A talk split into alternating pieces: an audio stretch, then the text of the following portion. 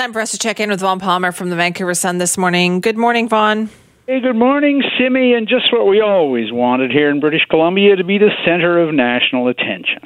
I know, we really are, aren't we? And it was a topic in the legislature again yesterday. Yeah, so we got a couple of things obviously happening nationally and they and they both are of course very relevant to British Columbia. And the first one obviously is the the residential school in Kamloops and what it's opened up and what we're going to do about it. And the other one is um, this uh, UNDRIP legislation, which is in the Canadian Senate. It's uh, on the verge of passing. I think the shock and outrage uh, public reaction over the Kamloops residential school thing makes it likely that uh, Parliament is going to pass that uh, legislation committing the whole country to incorporating the UN principles uh, on the rights of Indigenous people. So all going ahead, but yeah, it, it's um, comes back to BC for a couple of reasons.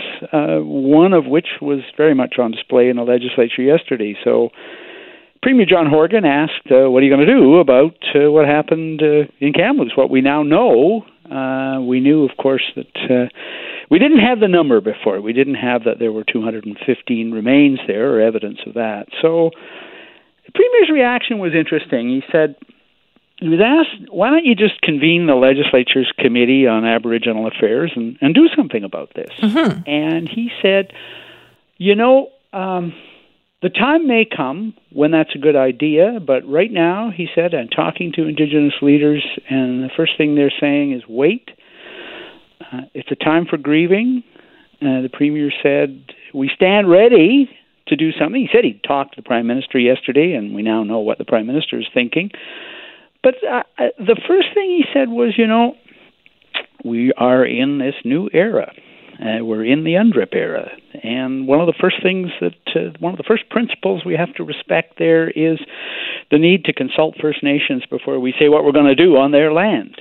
And uh, you know, I when the UNDRIP legislation, Simi, went through at the end of 2019, it passed the House unanimously. We reported on it. It's one of the longest debates in, in Mm-hmm. modern times in BC legislature, so it was well debated.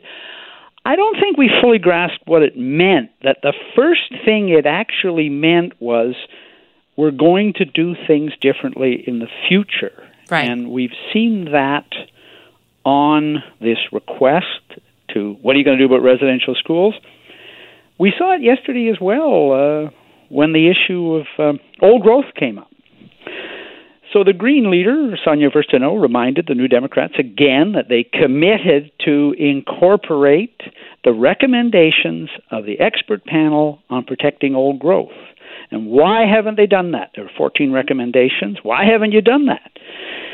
Forest Minister Katrina Conroy says, um, the first recommendation of that commission was consult Indigenous peoples mindful of UNDRIP.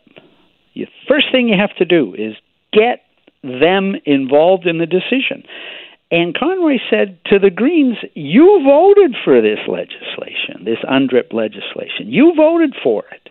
So remember, the first thing we have to do on old growth is involve First Nations. What was the response to that, though?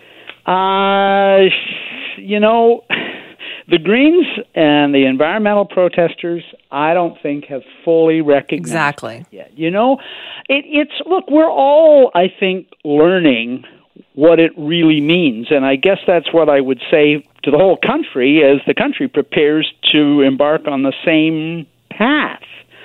BC's legislation is actually based on legislation that was introduced in the federal parliament before the last federal election but didn't pass. BC took that bill, it tweaked it a bit, changed a few things, put it through in 2019.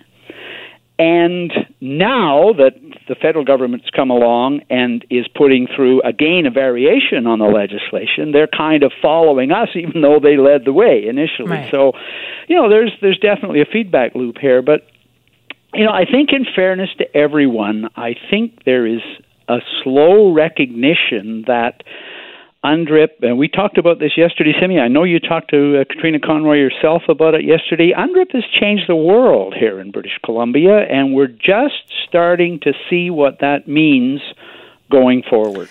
I am so fascinated by this, Vaughn, because even for the fact that it could change that exchange in the legislature yesterday, because yeah. you're right, the automatic political thing would be to say, well, what are you going to do about yeah, it? You're the, you're the, premier, snap your fingers, do right. it, right? And, and look, that's how we've been governed in British Columbia since we became a province in, in 1871. It's been the government decides stuff, and, and you know how powerful the premier's office is.